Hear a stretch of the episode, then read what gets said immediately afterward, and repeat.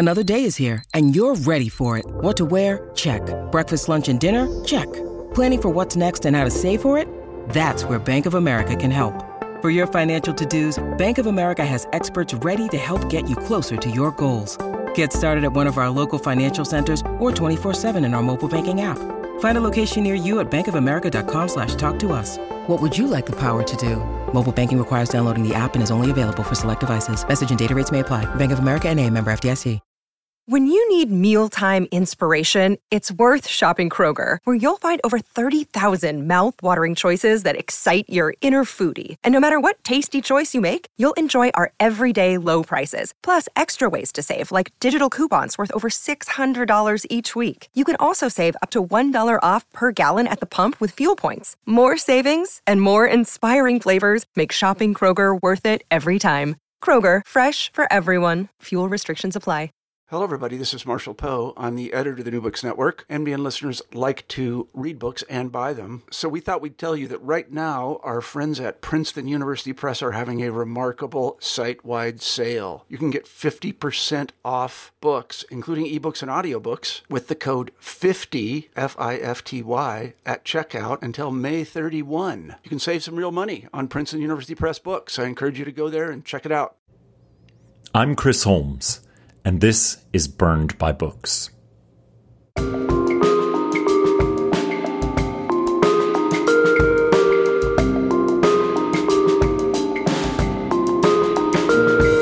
To encounter Alexandra Kleeman's newest novel, Something New Under the Sun, is to fundamentally change your expectations for what a climate novel should be. In Alexandra's imagining, the work of climate fiction is no longer simply apocalyptic visions of a broken planet. Rather, something new under the sun preserves the pleasures of the novel. Its domestic focus on everyday lives, its curiosity about how community and society reveal themselves even in a single intimate relationship, a propulsive plot with real stakes, and the formal pastiche that has come to distinguish contemporary fiction. This new kind of climate fiction balances the demand for an awakening to the present dystopia ravaging much of the planet with art's ability to reframe what defines a meaningful life.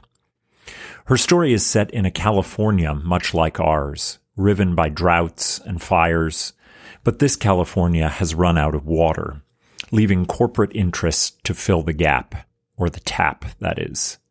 Within this ecological context, Alexandra draws out the story of a lost novelist and a former child actor, a sea in their personal lives, but increasingly convinced that there is a mysterious plot afoot to hide the consequences of a world without water. In our interview, Alexandra and I discuss privacy in the age of omnipresent self-surveillance. We talk about art's way forward in grappling with climate decline, the fun and practice of writing funny, the Flint water crisis, the horrors and delights of living in Staten Island, and so much more. You are in for a real treat. Let's start the show.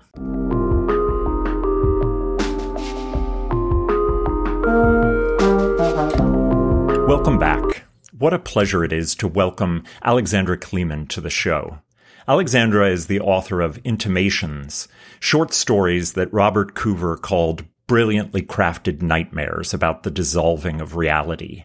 Her first novel, You Too Can Have a Body Like Mine, was awarded the 2016 Bard Fiction Prize and was a New York Times editor's choice. In 2020, she was awarded both the Rome Prize and the Berlin Prize. She is currently assistant professor in the MFA program at the New School. Alexandra's latest novel, and the subject of our conversation today, is Something New Under the Sun, which you've likely already seen atop the must read lists of pretty much every publication worth reading. It's just as likely that you've seen the stunning cover, a man engulfed with a graphic overlay of dazzling flames in the staff recommendation shelves of your local bookstore. It is that kind of novel. Something New Under the Sun is set in a place and time like ours, in a California racked by fires and droughts, and where the West Coast water supply has all but run dry, leaving an opening for corporations to develop a synthetic water, which appears in everything from restaurants to the public water supply. Enter Patrick Hamlin, East Coast novelist of middling fame, who has come to California to observe the transformation of his novel into a feature film. What he believes is a consultancy position turns out to be a PA job, ferrying around the temperamental star of his film, the former child actor Cassidy Carter. Patrick and Cassidy's strange and strained acquaintanceship will lead them to uncover a vast conspiracy, both of Hollywood and corporate water interests. Meanwhile, Patrick's wife and daughter have escaped to a commune where the lost species of the earth are constantly mourned.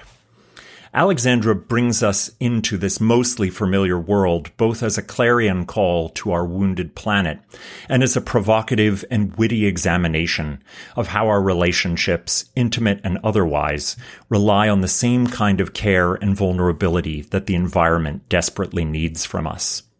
Her voice is electric equally compelling in punchy dialogue and vivid portraits of a landscape on fire. She manages to snap jokes while convincing us that we are long overdue in beginning the process of mourning what has been lost from the earth.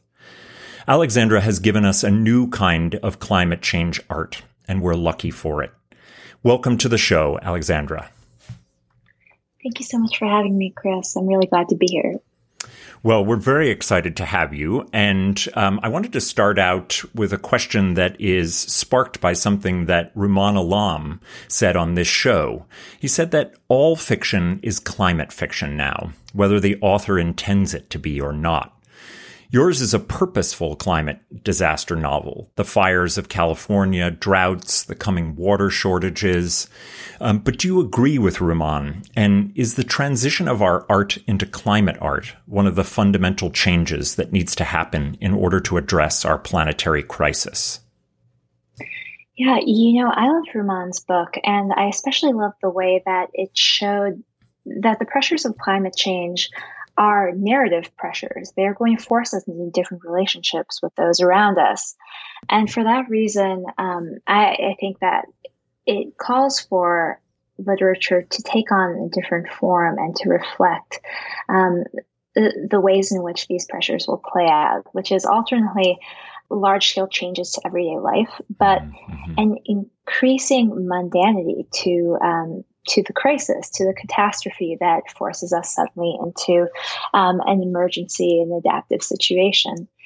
Um, one thing I do wonder about, though, is whether um, it really is becoming the norm that climate change is um, depicted in in our literature, because I think that there's still a way in which um, the conventions of domestic realism are kind of at odds with the task of depicting these sorts of unusual but increasingly regularized events, sort of uh, in the way that Amitav Ghosh points out in his book, The Great Derangement, that our idea of how people's lives unfold against a fairly steady background um, uh, doesn't admit the sort of shifting and increasingly precarious uh, eruption of background into foreground that we're seeing recently. So I think there is still some change to come in terms of, of our literature becoming one of climate change. But I do think it would be the direction we should move in.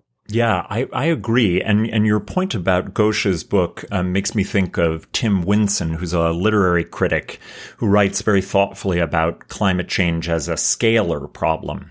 It's too mm. vast and too planetary for the average person to comprehend in their daily lives. They often can't see the coming disaster because it's too totalizing. And therefore it's difficult to convince the general public to make, as you say, the profound changes to their lives that needs to happen happen. Because the novel um, is a, a, largely domestic genre, and it's concerned with the lives of a few people and in, in great minutia, um, but it can also, I think, uh, do thinking on a larger societal scale. If we're going to move, as you say, more literature in that direction, do you think the novel is a form that can do it? Um, can it balance those two things? I think so. I, I think that the novel um, is our tool for understanding and mapping and representing what our lives look like. I think that um, on a personal basis, we have very little ability to picture ourselves within the whole. And um, these apprehensions of wholeness or of connectivity come in flashes as we sort of are popped out of our insular and individually oriented gazes. Um, so, because the novel is made to travel between gazes, made to link things that aren't um, on their surface linked, perhaps, and um, made to sort of represent the world uh, in whatever version of the world that we believe that we're living through. Mm-hmm. I, I, think that it, it, can do that. I think that we have to figure out on a project by project basis where we can break the rules and what that will do to expanding our understanding of of the world that's being represented and the type of reality that's being represented. I actually think you you do a wonderful job dramatizing this with the with the sort of parallel story of Allison, Patrick's wife, and his daughter Nora um, at the commune Earth Bridge, where residents mm-hmm. practice communal mourning for the lost species of the planet. Um, but she puts a finer point on it when she asks the director how he decides every day how many animals he's going to publicly mourn with the residents. She says, "How do you make sense of it all?" The information in the data. And I love that. How do you decide when it's time for a loss to be mourned? And when do you need to wait to declare it because there's still something bigger to lose?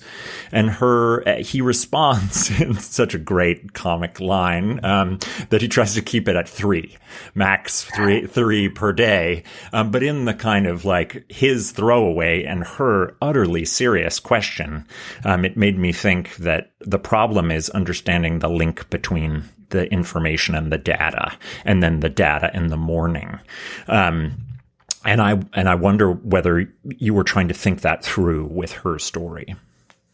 Absolutely. I mean, um, the information infrastructure that we have in place now is, you know, one of these tools that will be key to us wrapping our minds around a crisis that is planetary and global and and happening at an utterly different scale from the individual or neighborhood or family or um, oh, all of these modes that we're most comfortable with using and that come most instinctively to us. Um, but at the same time, that information infrastructure uh, it, it has an inhuman quality. It has an overwhelming quality. Um, and I think that in this book, you keep coming up against characters who are having trouble sizing their situation to mm-hmm. their comprehension. Like mm-hmm. it's as though our mind is a cookie cutter trying to make something out of the world that we can um, we can consume comfortably. You know, a mouth-sized cookie instead of a world-sized cookie. um, and um, I I think that you know the Earth Bridge solution of keeping it to three, on the one hand, that's an offhand comment, that's a joke. But on the other hand, I think there is a real question about um, what is the level of information that we need to make a problem feel real and concrete? What's the level of information we need to make it feel like something we can act upon instead of something that overwhelms us and crushes us completely? And in that sense, the the three per day and the regularity of it and the daily presence of it does seem like a shift in how we um, suture our mundane experience or everyday experience to this larger and world sized problem.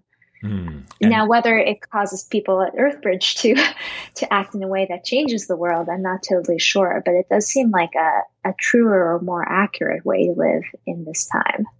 Yeah, and that's that's the question, isn't it? Because on one hand, we think uh, that here's this pure experience of it, and as you say, there's like a digestible amount of it. You mourn it together. You have a purpose, and yet it seems as I, I don't want to use this word lightly, but as kind of feckless as the other side of it. Patrick just sort of like bumbling through California, hoping to achieve some some next step of fame and and maybe befriend you know a star or two.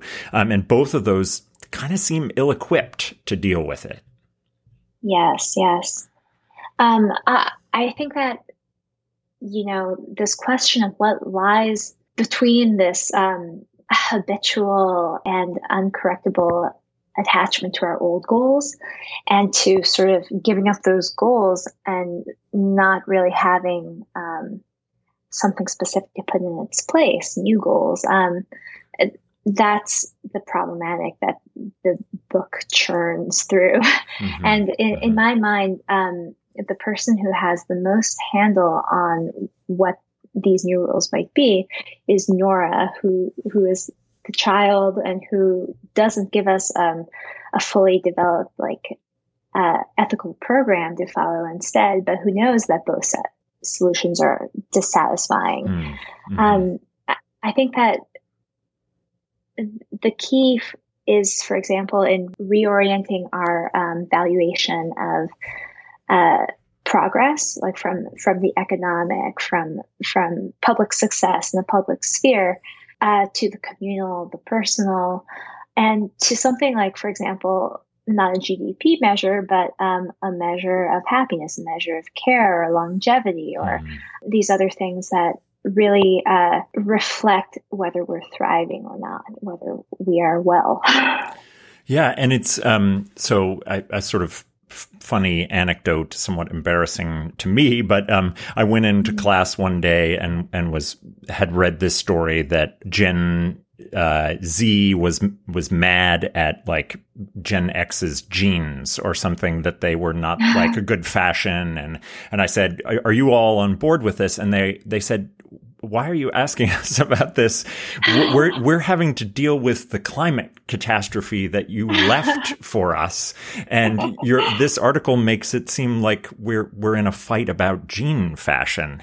And I thought, okay, like clearly the younger generation is like Nora. They understand fecklessness when they see it, um, and they want something different, and and they're gonna you know depend on new ways of measuring that are not GDP linked. Uh, yeah, so I think that oftentimes we're most comfortable talking about generational conflict in in these very shallow terms, like uh, it's fashion, it's what one generation is wearing that another generation hates, or it's this um, friction between surface level details, how someone talks, the slang they use, um, mm-hmm. and things like that. But really, there's a much deeper uh, rift there that all of this sort of service level generational discourse covers up, which is that um, a lot of the basic assumptions about what success means or what um, what growth and progress means mm-hmm. at a mm-hmm. personal and societal level do not hold for this new generation, and that gives me hope because I think that um, these are ideas that you know we've worked to denaturalize um, in in our analysis and our reading and scholarship and and in our own lives that the coming generation just doesn't hold. They see right through it. And um, if if something good is coming i think it comes largely as a result of of this coming generation and what they're going to do to the world it's interesting that you talk about the the rhetoric of progress because a colleague of mine in environmental science uh, has just written a, a, big article for the Journal of American um, Environmental Studies, and it is about what he calls basically the short history of the narrative of progress, and that this um, that one of the major things that needs to happen is a kind of undoing, as you say, denaturalizing of that narrative of progress, and that it is it is not a long portion of humanity's lifetime, and certainly not in the in Earth time. But it, um, but in any case, um, one of the things that that you really highlight in a way that is frightening in its its prophecy is the coming water shortages. And I don't know if mm-hmm. you're familiar with the movie The Big Short, but it dramatizes the crash of the subprime housing market and the subsequent Great Recession. And there's a quote at the end of the movie that tells us about the, the life of one of the real life investors in the movie. Quote, Michael Burry is focusing all his trading on one commodity, water. I remember thinking that this detail was fanciful at the time, designed to provoke, but now it seems prophetic. When you were writing this, did you draw from news about the future of water, and are you worried about uh, that your novel will become prophetic? yeah, absolutely. I drew from news. Like one thing that was going on while I was writing was the Flint water crisis. And um, to me, this crisis, which was provoked by the substitution of a local, cheaper source of water um, in the city of Flint, Michigan, for the one um, that they'd been using before, which came from Detroit, uh, the new water that they were using um, had a different composition, different pH balance, and interacted differently with the old lead pipes that they um, have throughout the city's infrastructure and started to leach lead out and into the water supply. It, it was years of residents noticing our, our, water is not clear, our water has a taste, we're experiencing health problems, you know, related to lead poisoning before anyone paid attention to that situation. And I, I think that it points, for one thing, to this logic of substitution that we're so comfortable with mm-hmm. um, as consumers. Like if, if our preferred brand isn't there, let's use the other brand. Like these things are all equivalent and we can have preferences about them, but we place a lot of trust in our infrastructure and in the mode of delivery um, that our government and locality chooses. So I, on the one hand, wanted to talk about the water supply in this way, the specificity of it, the inexact replication of, mm-hmm. of things that we desperately need. But, uh, you know, as I wrote, and even now, new news comes up all the time. Like last I heard, the Koch brothers are are now investing in water desalination and um, oh, and Lord. water speculation. Very bad sign when the Koch brothers do anything. Yeah. Um, and then there's news um, too recently, like in California, that um, Mendocino County, for example, has been busing water in from a neighboring area because uh, their water supply, their um, their local water supply has been insufficient for their needs due to the drought.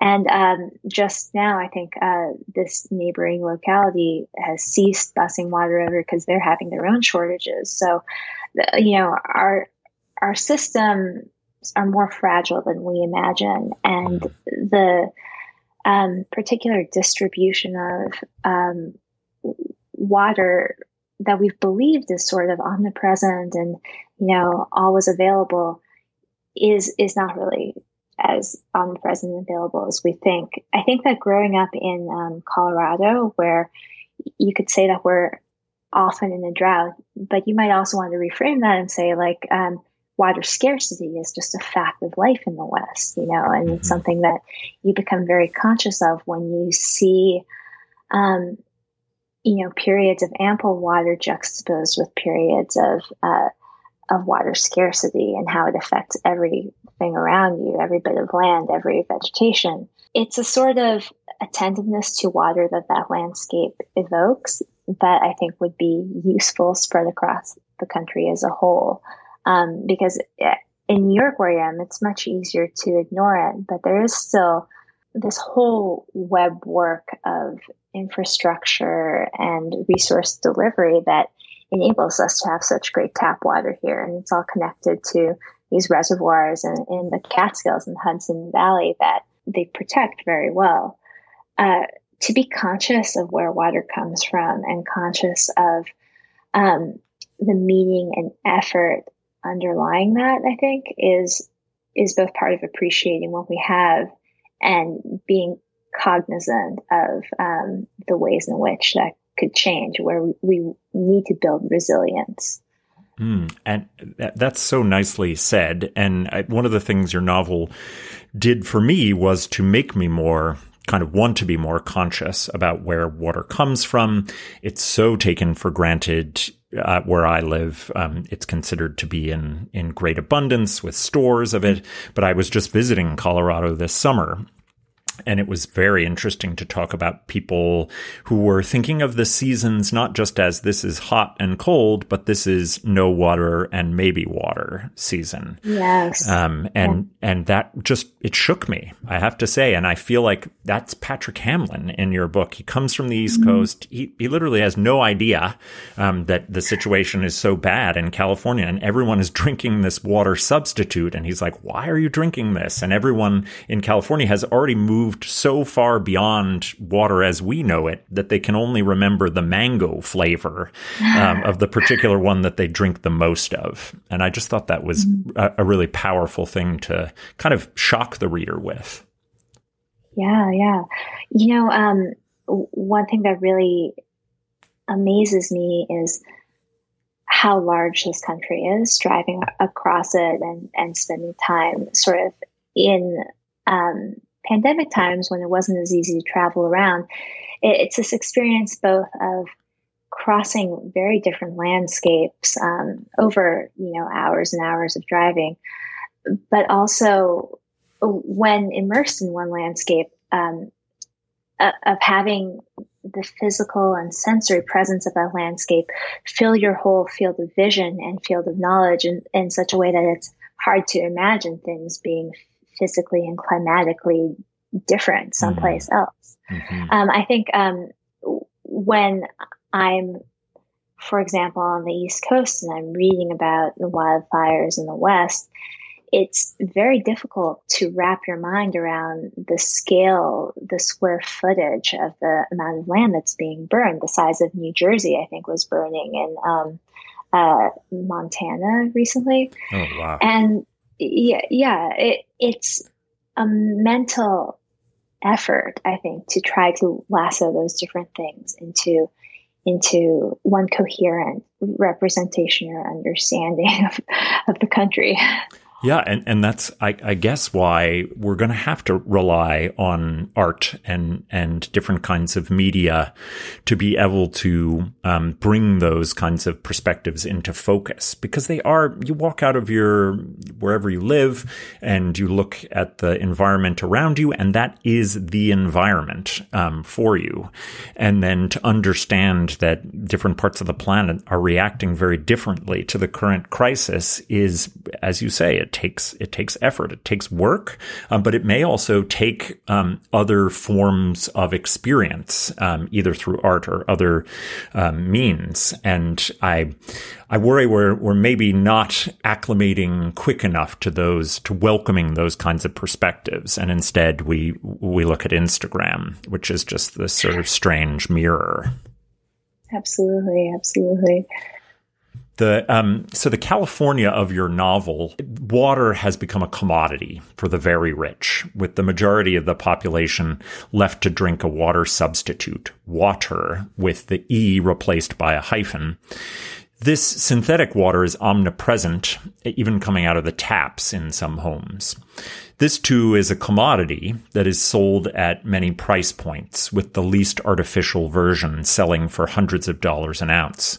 This is a perfect capitalist scam. Control the real water and make it luxury while producing the replacement that is more expensive the closer it is to the real thing. How did you come up with this capitalist mousetrap? And is it something you see functioning in regular everyday life? I think um, a, lot of what art was inspired by watching the bottled water industry, which is an industry sort of rife with contradictions. Um, uh, water is best the closer it is to some idea of purity, to some idea mm-hmm. of mm-hmm. um, sameness to what we've experienced before, and at the same time, to sell it better than the other brands, it has to be special. So how how is something exemplary of a basic need and also special and distinguished from other um, competitors? A lot of the branding that you see in the bottled water industry, I think, is replicated in water. Um, and since this book came out, people send me advertisements all the time of uh, strange new forms of water that they see advertised near them, like um, uh, alkaline waters, mm-hmm. um, new vitamin waters, oxygenated water. And it speaks, I think, to this reflexive operation of the capitalist branding machine that segments up um, product space and designates like who it's for so they can push it more effectively.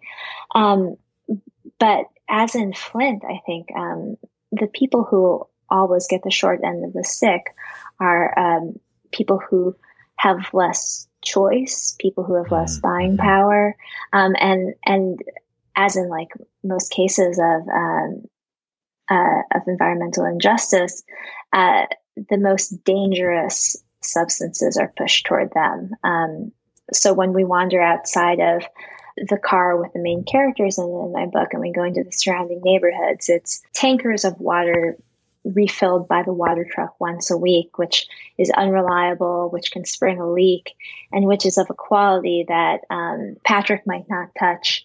And uh, Brenda and Jay, the sort of villainous producers, would definitely never get anywhere near. Hmm. I had a eerie experience of teaching. I taught at a, um, a summer program for high school students, and there happened to be uh, um, a, a, young woman whose family was deeply affected by the Flint water crisis. And mm. she said very frankly, I'm, I'm the only one who's, who's not testing as having a, you know, a mental consequence because of this. And my wow. other siblings are all they have been their their emotional and mental growth has been stunted by this and probably permanently. And I had at that point heard of it um, and was outraged in in a kind of banal like that's terrible way. Um, but, you know, listening to the extent to which that family had to go to borrow money to buy bottled water, because you'd have to have so much of it to be able yes. to cook with, wash yourself with, drink. Um, and then, you know, to find her being the, the last really hope of the family to go on and, and get a college degree. And, um, at that point, I, it, it turned into real outrage, um, and, and amazement that that it could happen anywhere. And and yeah. I always think it's bizarre that people say things like, "How could this happen in America?" Well, how could it happen to any group of human beings on on the planet? Um, yeah. But in any case, that um, I, I feel like what you're doing with Watch Her there uh, feels so scarily present to me. Um, and it's even though there are a lot of um, marvelous uh, kind of inside jokes in the industry, I think you do a good job of keeping the weightiness of it. Oh, thank you.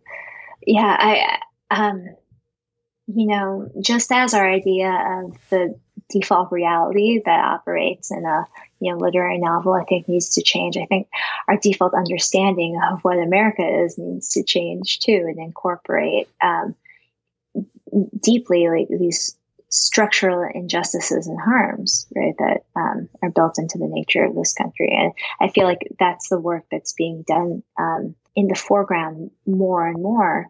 But when we register surprise at a um, an injustice made public or of uh, harm done, especially to the most vulnerable populations, um, that surprise comes out of a, a, place deeply held within myself too that uh, hasn't truly incorporated that lesson. I think. Mm-hmm. Yeah, I think you're right. Um, in a in a kind of very dramatic change of tone, I want to talk a little bit about um, how funny this book is. I, I, think you're an incredibly funny writer. Um, your other works have been noted for your your sharp wit, and I, I don't offer this praise lightly because I think it's really one of the hardest things to do as a fiction writer, maybe second only to good sex writing. There's a moment um, in the novel when you are describing what is essentially an IKEA for the synthetic water. Would you would you be willing to read a bit of this section for us? Yes. Okay. Thank you.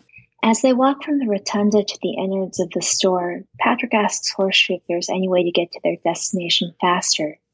Shouldn't there be a path straight to the dedicated bulk ordering station for people on tight schedules, VIPs, elderly customers who lack stamina?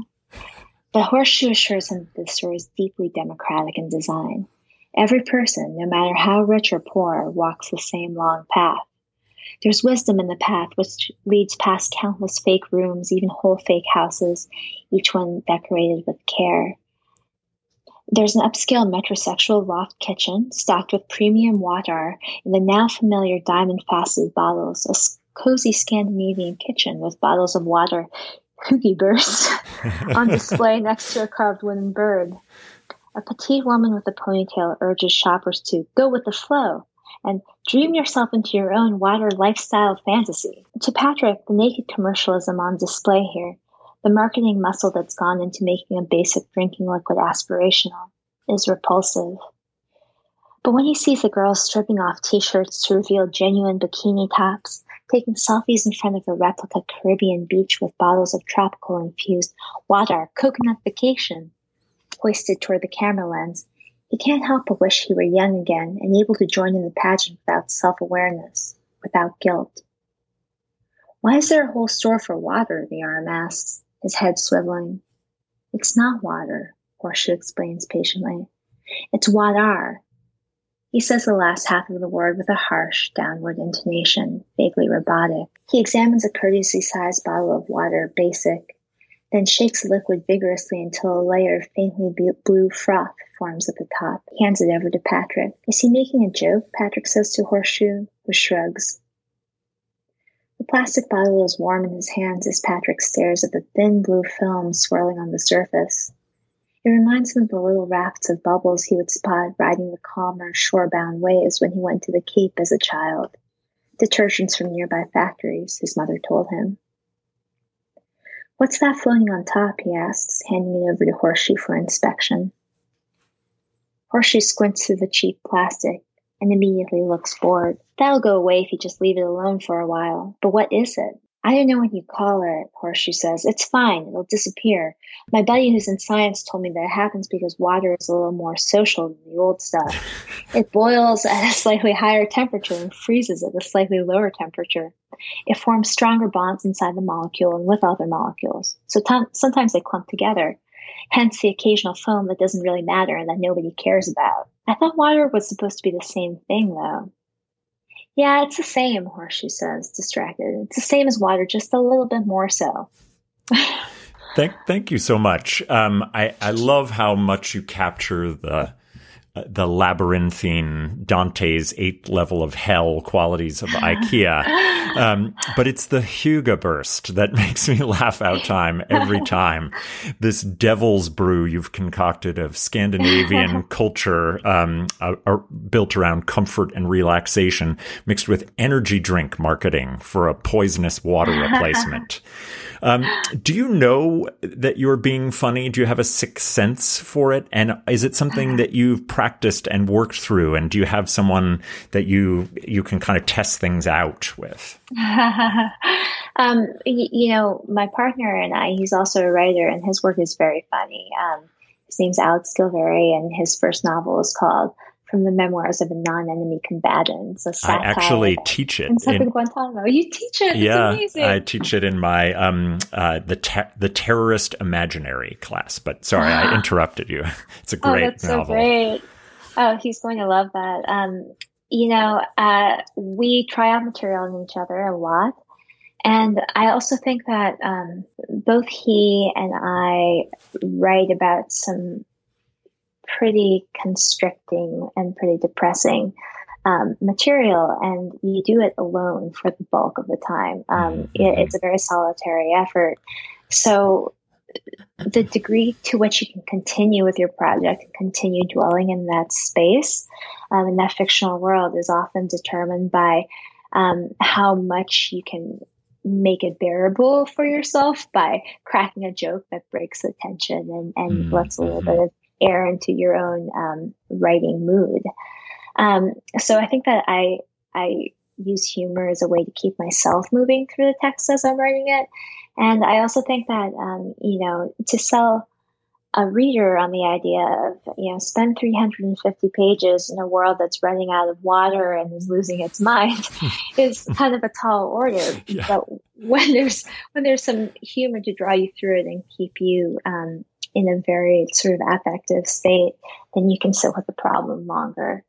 Um, which also has to do, I think, you know, sometimes the climate change discourse can be very oppressive and very hopeless, and mm-hmm. and to mix more kinds of rhetoric in there, like things that you can do that are practical, personal stories that shift the scale of it from the, the global to something empathizable, and and then venues for what the world could, thinking through what the world could be like um, in a world that wasn't so blatantly extractive and exploitative. I think like these are all um, ways of varying the tone so we can continue to be close to the problem and dwell with it. Yeah, I, and and it made me it made me think of the sort of the classical um, thinking around kind of comedy as the as the genre that can can make change and can can have real effects in a in a text, and I think that's true. And I think you're you're proving it there while also making us enjoy the the ride a little bit more. This is certainly a, a climate novel, um, and it's either pre dystopia or mid dystopia, um, but I think of something new under the sun as also a meditation on privacy. Cassidy Carter's life as a child actor trying to be an adult actor is defined in part by the constant surveillance of her public life and the speculation about her private life that happens in online forums. One fan starts a discussion of the possible hidden reasons for Cassidy's quote, erratic public behavior. Clearly, this is partially a function of celebrity, but are you also weighing in on the fate of everyday people's privacy in an age of social media? Mm, that's such a good question. And I also see how it connects to the course that you're teaching this semester and um, your own research interests. I, I think you're exactly right. Like, um, it, it is a function of celebrity, but it is also about what we yield up to the world of social media um, and mm-hmm. what we mm-hmm. gladly yield up and what's taken from us. Um, seen through the perspective of um, a character who feels this extractive gaze more often and more deeply than anyone else. Like, I um, am fascinated when I've spoken to actors about these sorts of psychological weights and experiences that go along with making your face um, a public resource in a way, like to, mm. to begin seeing your face posted over the world, recognizing yourself in places where you shouldn't be, according to your own logic of embodiment and, and knowledge of where you're standing in the physical space.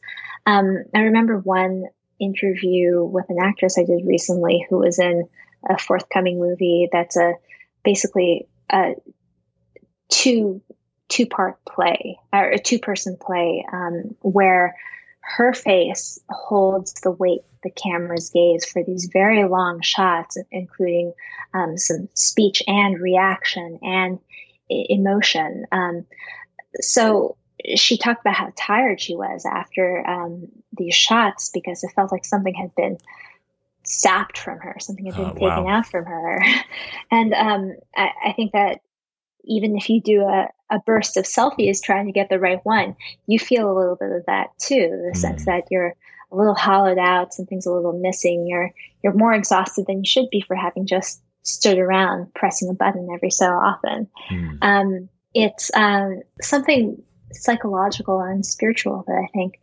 is drawn from you when you scatter your image throughout the world um, and when it leaves your control in a way. Um, so I think that looking at Cassidy, she's something of a canary in a coal mine for this. She's experiencing the most of it, but we're all experiencing some of it. Hmm. I didn't realize until you said the the the phrase extractive gaze how much there is the logic of extraction in both the the use of the planet for endless commodifiable resources and the kind of resources that we draw from from people either willingly or unwillingly um, and thinking about Cassidy running into her nose all the time people who've had mm-hmm. surgery to to have a nose just like hers and seeing it in this incredibly like imagine kind of traumatizing and depersonalizing way and the extraction logic as working in both ways um, which i think is really brilliant. Yeah um, I, I, think like one of the things i like about cassidy too those is i personally would feel like um, well i am nobody. I have no nose. Everyone is sort of like me. Like i i i'm scattered and decentered and she sort of will resolutely insist, like, no, that's my nose. That girl's walking around with my nose. Who does she think she is? Even if she is getting a royalty from it and benefiting in that way. Um, um, yeah, that's amazing and so frightening.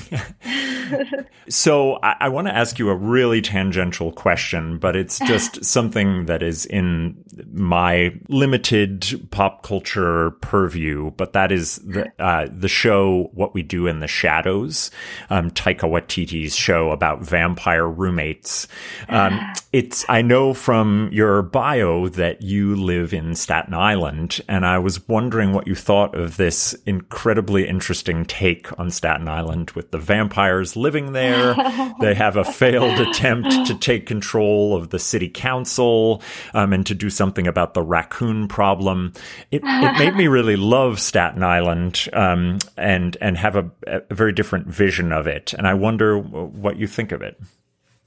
I mean, it's it's it's spot on. I don't know if there are vampires on Staten Island, but there are um, town hall meetings like that, and there is um, this funny way in which, like Staten Island being part of New York City, but not really being part of New York City, being the last borough people remember when they name all the boroughs, mm. um, and carrying the nickname the Forgotten Borough.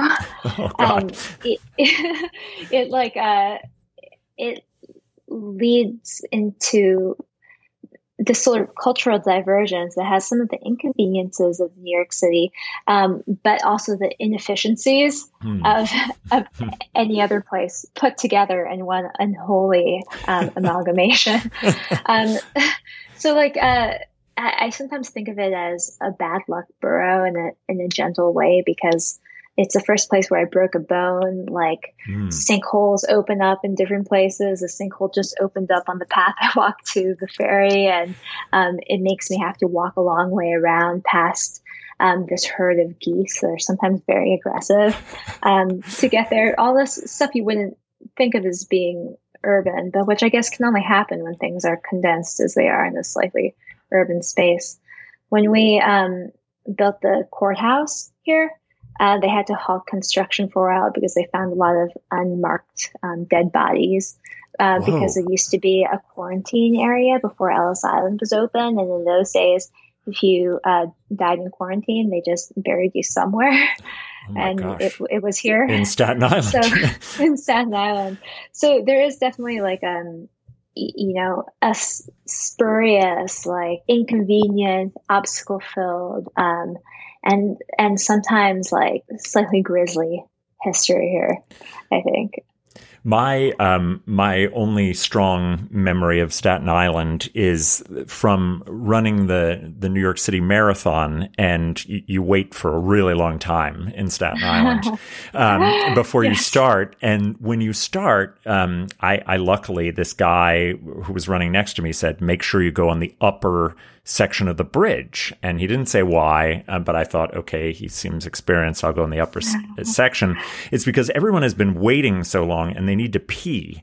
And so all these people pee on once they start on over the bridge, but the winds yeah. whip the the urine uh. into the uh, the lower section of the bridge. So if you've had the bad fortune of of running in the lower section, then everyone's pee um, from the marathon ends up on you at the very beginning of your 26 miles. Um, oh so gosh. that is my very strong and vivid memory of Staten Island. yeah, I mean that is a, a hot tip I will remember if I ever have to run the marathon across that bridge. yeah, hold, hold it dear to your heart. Um, I wanted to end by asking uh, if you are a big eco fiction, climate fiction reader, and if so, um, what could you rec- uh, recommend for us? And also, I, I know that you did do um, reading and, and research for this project. Would you be willing to recommend some of those source books as well? Absolutely. And um, I, I do read a lot of eco fiction um, or climate fiction, but I think that what I read for my own mental health reasons tends to be focused on authors who can stretch away from the dystopian and, and give me something that feels um, also invigorating and uh, lifelike in some way. Like I, I love Jeff VanderMeer's work because mm-hmm. he does such an amazing job animating non-human um, actors and characters in his work. So uh, the feeling of having a world that is maybe decimated but is still full of life um, is something that helps keep me going. Um, I loved Clade by James Bradley, um, which is a sort of also post apocalyptic narrative, but very, very human and very deeply felt. And um, I find a lot in both like work by naturalists or especially um, indigenous perspectives, like Robin Wall Kimmerer and her braiding sweetgrass, where you get to be back in touch with plant life and animal life through these intricate descriptions and explorations um, of what a cattail can be used for, for example, and how mm-hmm. um, uh, a cattail's life cycle uh, uh, sort of unfolds. Like animating the natural world, making you grateful for what what we still have and more connected to it, um, is really an important part of maintaining yourself in an active, act, affective state that continue to uh, live with the problem, act on the problem, and find ways to source effort um, to, to do direct action. For this book, I read a lot of great things.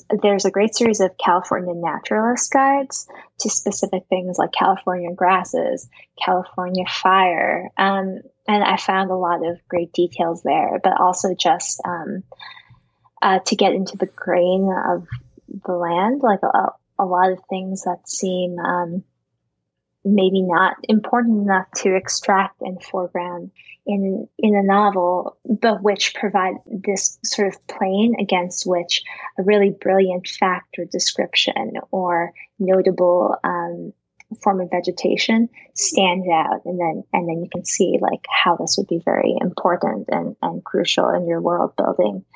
Um, I also read a lot about the bottled water industry and the plastics industry, like um, Jeffrey Meikle's uh, History American Plastic, which um, is where I found the title to this book. Something New Under the Sun was the marketing slogan that was originally used to market cellophane, the first oh plastic, oh which was also naturally derived. Wow. Yeah. And then one final thing that I love to recommend to people is this book by Tristan Gooley, who's a natural navigator. Um, I think in Scotland, he's in the UK anyway.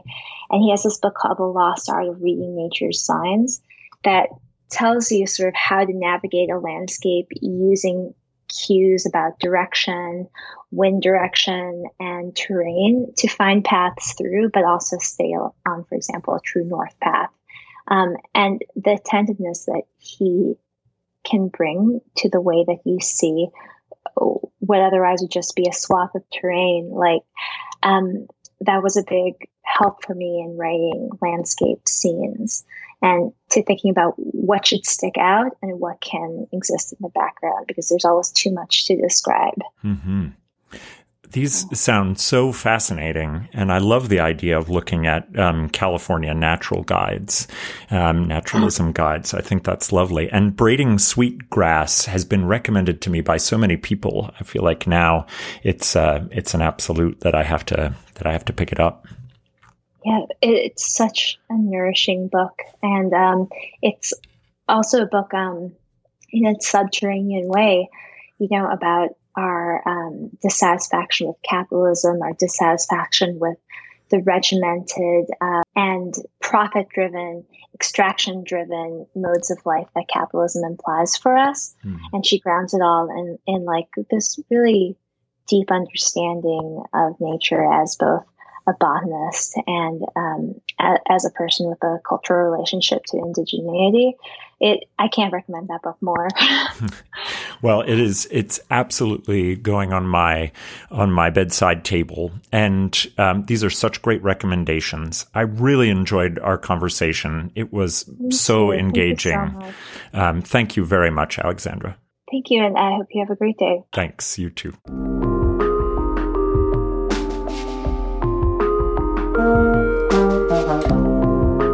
That's it for this week's episode.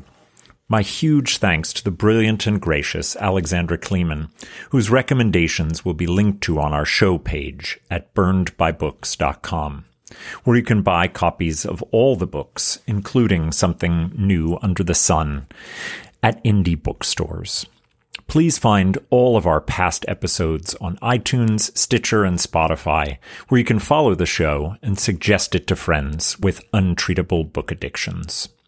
Until next time, this has been Burned by Books.